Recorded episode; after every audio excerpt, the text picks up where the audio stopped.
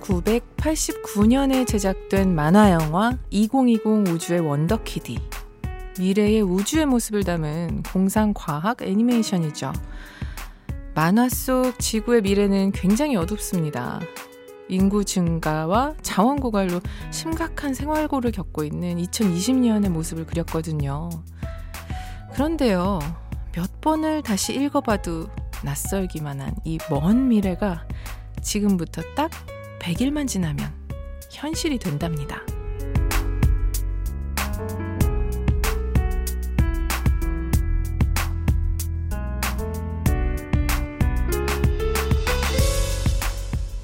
반대로 말하면 아직도 익숙해지지 않은 2019년이 단 100일밖에 남지 않았다는 뜻인데요.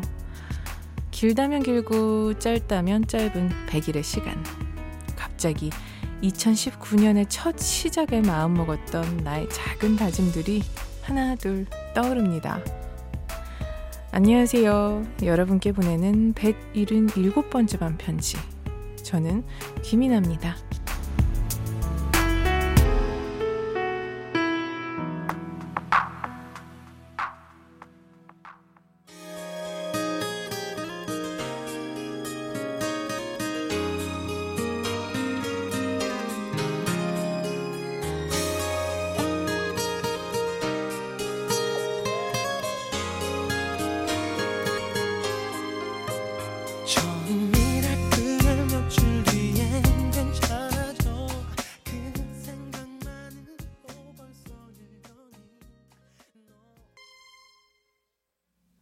24일 화요일 김이나의 반편지 첫 곡은 들어도 들어도 좋은 브라운 아이즈의 벌써 1년이었습니다. 김나연님 100일밖에 안 남았다니 100일 후엔 취업을 해서 일을 하고 있겠네요.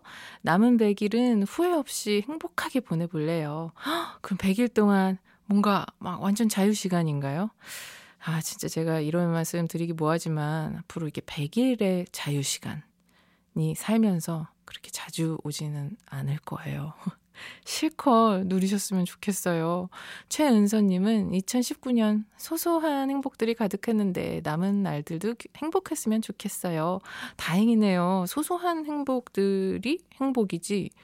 거대한 행복은 그 이후에 그 밸런스를 맞추려고 뭔가 좀, 어, 아, 이게, 아, 이게 좋은 일이었, 아니었나? 싶 쉽게 돌변해버리는 경우가 좀 많더라고요. 소소한 행복들은 그냥 행복인 그 자체로 기억 속에서도 계속 행복의 얼굴을 하고 존재하는 것 같고요. 또 도민구님께서 눈은 괜찮으신가요? 건강합시다 해주셨는데 제가 여기 엄살 부리려고 얼마 전에 저의 약간 좀 무서운 그 눈의 상태를 어, 우리 반편지 SNS에다가 올렸죠. 역시 거기다가 칭얼거리니까 많은 불나방 분들이 오냐오냐 하면서 토닥토닥 해주셔서 만족스러웠습니다. 지금 이제 흰 부분이 꽤 나왔어요. 내일 또 뭐 찍어야 되는데 지금 좀, 아 모르겠다 싶어요. 이제 저는 이제 익숙해졌는데, 보는 분들이 자꾸 깜짝깜짝 놀라고, 이게 이 통증은 없는데, 보는 사람들이 좀 고통받더라고요. 예, 그렇습니다. 그래도 많이 좀 좋아진 것 같아요. 그때보다는. 그때는 앞쪽이 완전 새빨간 색이었는데 어, 2020년이 어마어마한 미래로 어, 뭔가 비유되던 때가 엊그제 같은데 영화 아일랜드에서도요 2019년 지금은 2019년입니다.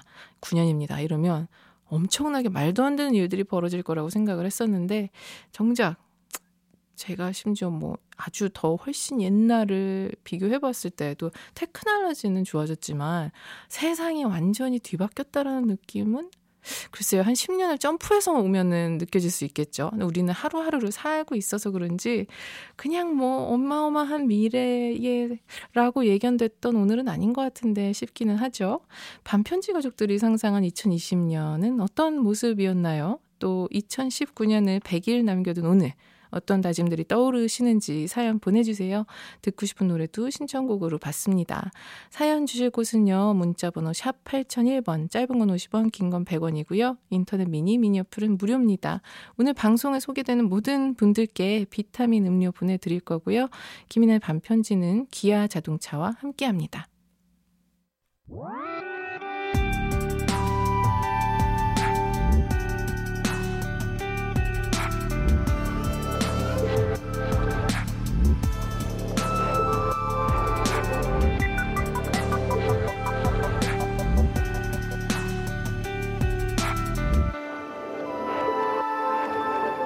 김이나의 반편지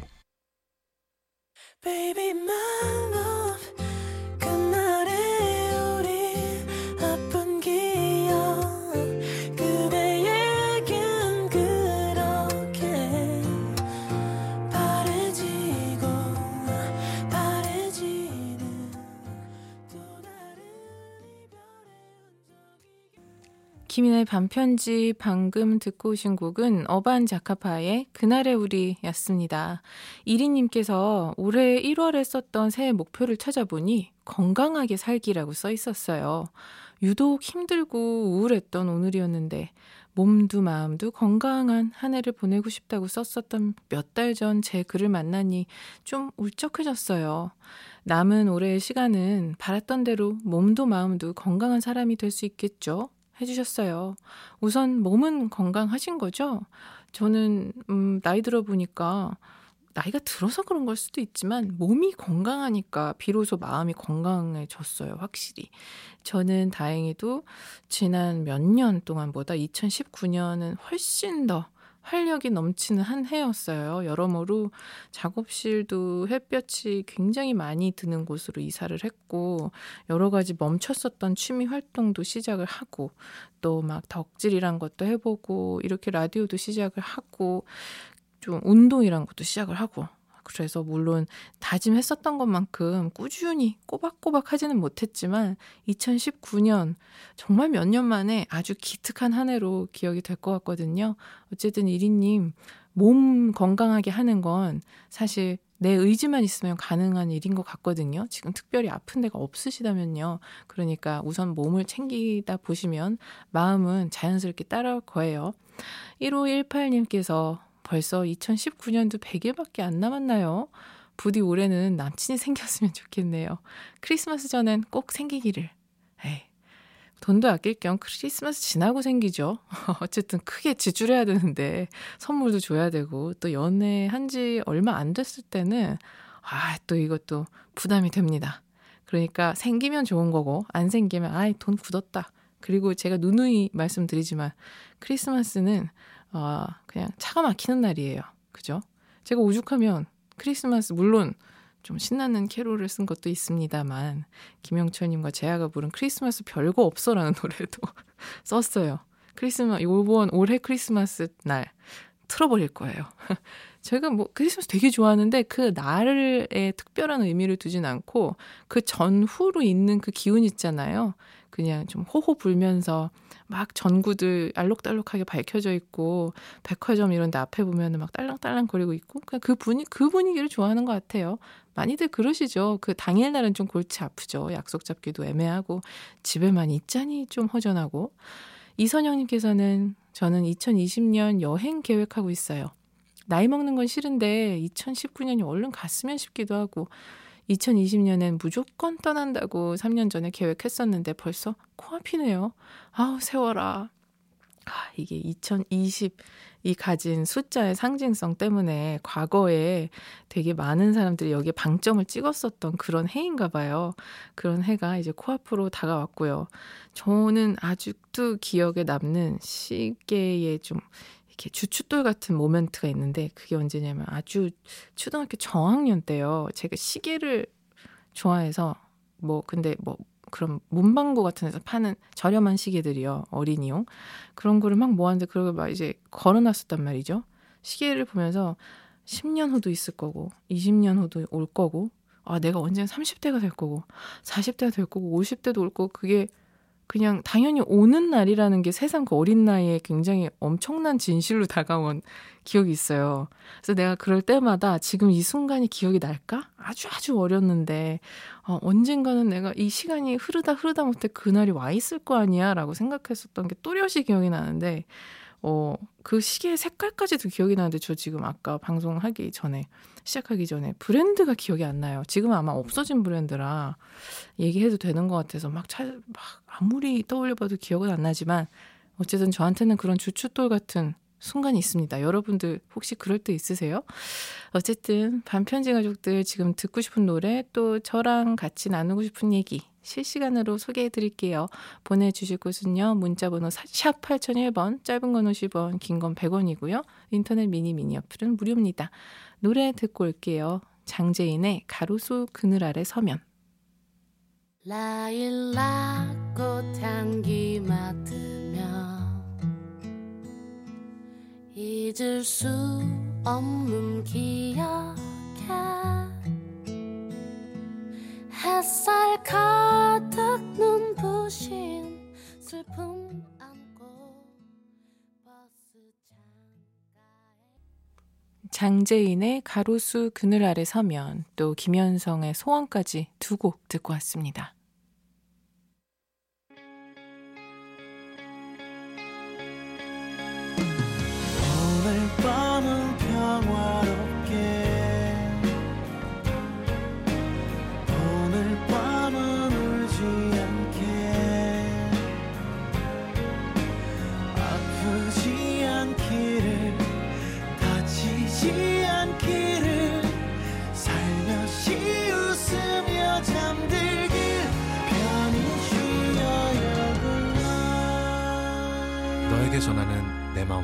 이야기.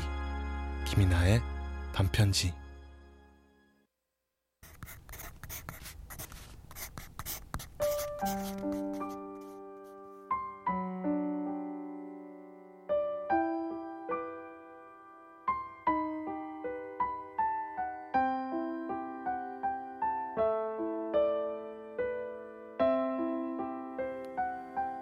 가사의 발견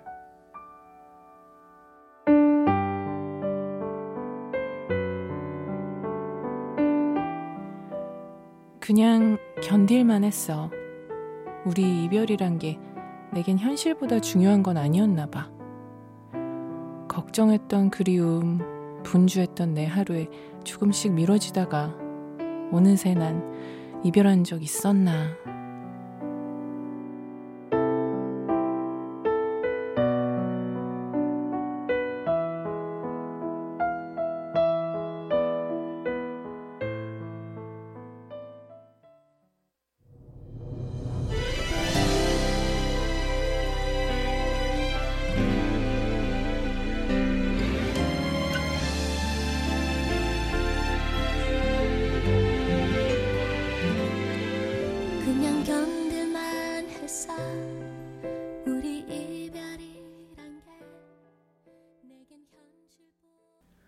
가사의 발견에서 오늘 소개해드린 곡은 박정현의 눈물이 주룩주룩이었습니다. 김선영님께서 이 시간에 너무 잘 어울리는 정현님 목소리 마음이 너무 편안해지네요 해주셨습니다.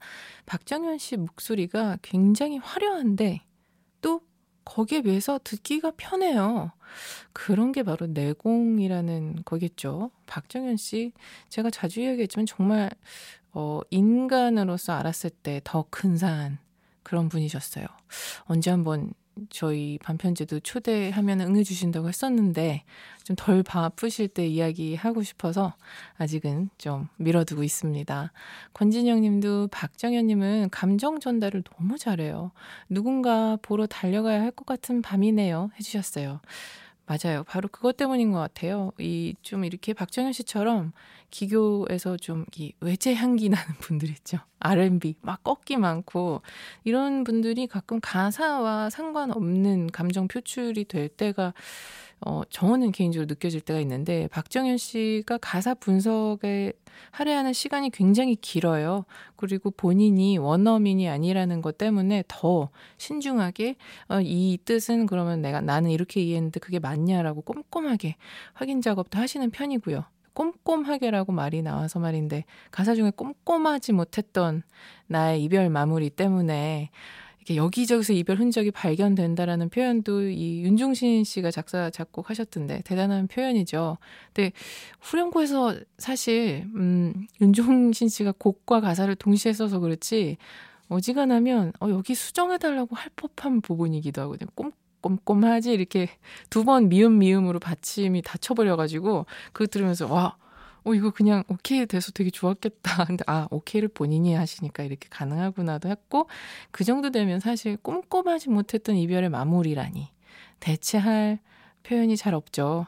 가끔 작사가들이 그럴 때 있어요. 아, 이건 진짜 근데 이 표현 해줬으면 좋겠는데 어쩔 수 없이 발음 때문에 바꿔야 되는 경우가 종종 있는데 제가 볼 때 이거 정현 어 박정현 씨도 어, 그 설명을 듣고 어떻게 해서든 최대한 정확하게 발음을 하겠다고 맘먹고 부르신 부분이 아닐까 싶어요. 나중에 한번 여쭤봐야겠네요. 최현서님께서 밤디 저 오늘 처음 뵌 분한테 목소리가 아침 라디오 DJ 같다는 말 듣고 밤디도 생각나면서 기분이 완전 날라다녔어요. 반편지 듣고 있다 보니 다시 생각나서 또 기분이 좋네요. 해주셨습니다. 아침 라디오 DJ라는 거는 좀 활기 있고 좀 더 또박또박하고 좀 아나운서에 가까운 그런 목소리 아닌가요? 찰랑찰랑거리는 그런 목소리. 최은선님 목소리 굉장히 문득 궁금해집니다. 이하나87님께서는 안녕하세요. 저는 지금 인도네시아 발리에 신혼여행 와서 듣고 있어요. 100일밖에 남지 않은 2019년 남편과 올해 우리 무슨 계획을 세웠었지 하며 이야기 나누다 문자 보냅니다. 저의 계획은 함께 행복하게 싸우지 말고 살자였는데 다툼은 정말 많이 했지만 행복하게 살자라는 계획이 이루어져서 웃음이 나네요. 신청곡은 폴킴의 모든 날 모든 순간 부탁드려요. 남편이 불러준 노래라 듣고 싶네요. 와, 지금 여러 불나방들 날개가 타들어가는 소리가 들리는 것 같습니다. 그럼에도 불구하고 사연에서 행복한 냄새 나요. 크, 이렇게 멀리 계시는데 거기 있으면 항상 그런 건 아니겠지만 노을이 핑크빛으로 지잖아요. 지금 거기 몇 시일까요? 어떤 풍경 보면서 문자 보내주신 건지 너무 궁금해집니다. 아무튼 행복 이렇게 전파해 주셔서 감사합니다. 안 들을 수가 없네요. 이하나 87님의 신청곡 틀어드릴게요. 폴킴의 모든 날 모든 순간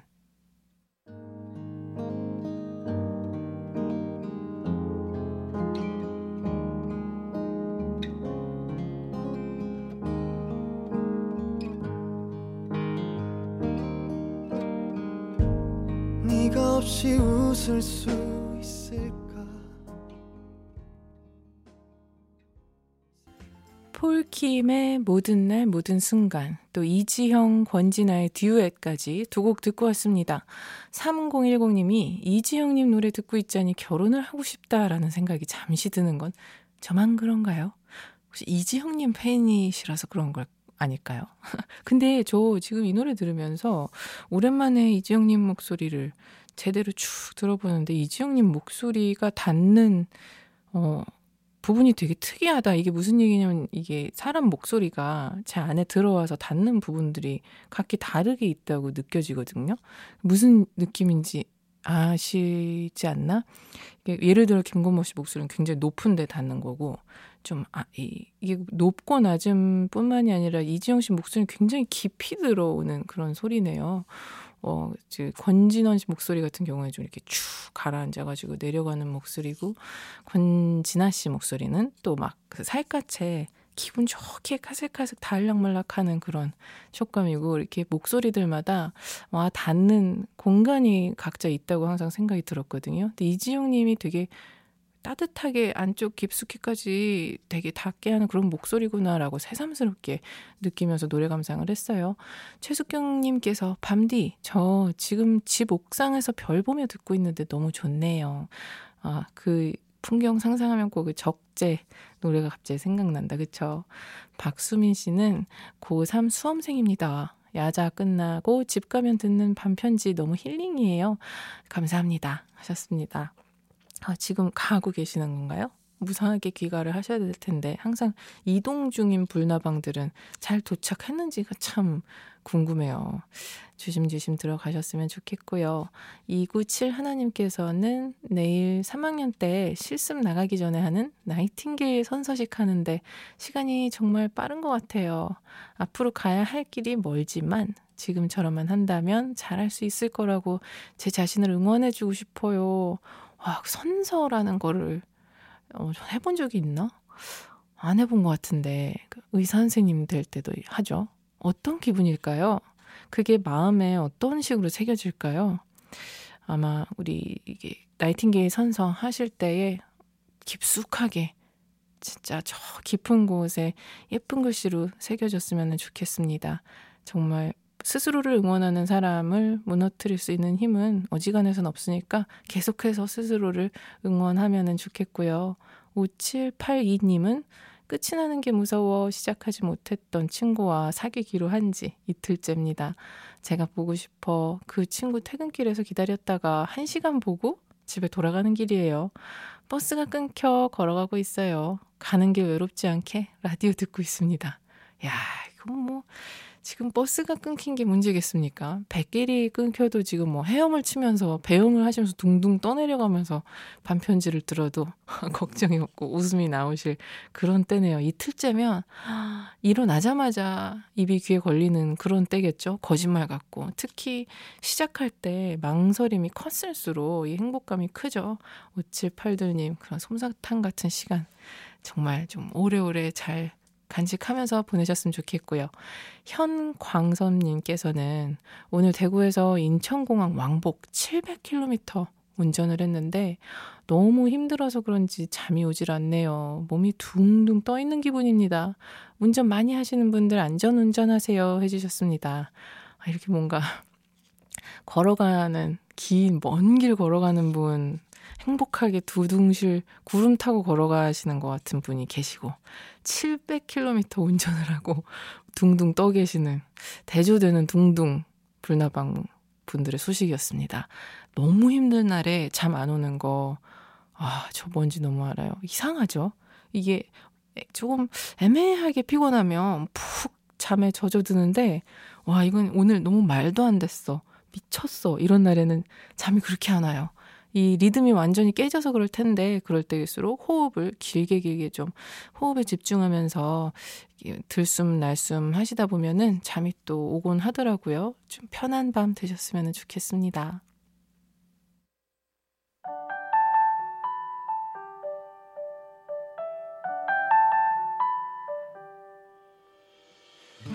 시작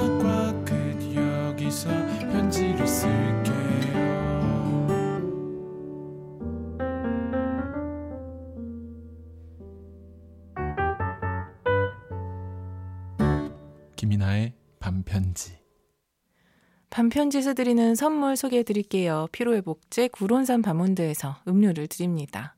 박수민님요, 아까 고3분 귀가 중이라서 제가 궁금하다고 했던 분이 이야기 보내주셨는데, 밤디 저 잘 들어왔습니다. 밤디 덕분에 오늘도 잘 마무리하고 내일도 화이팅 할게요.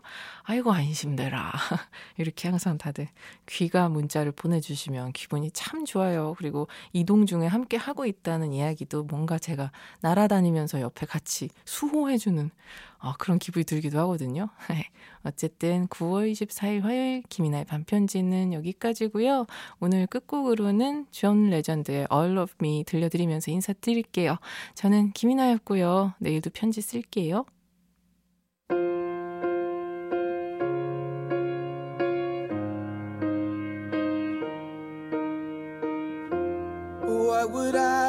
Without your smart mouth? Drawing me in and you kicking me out.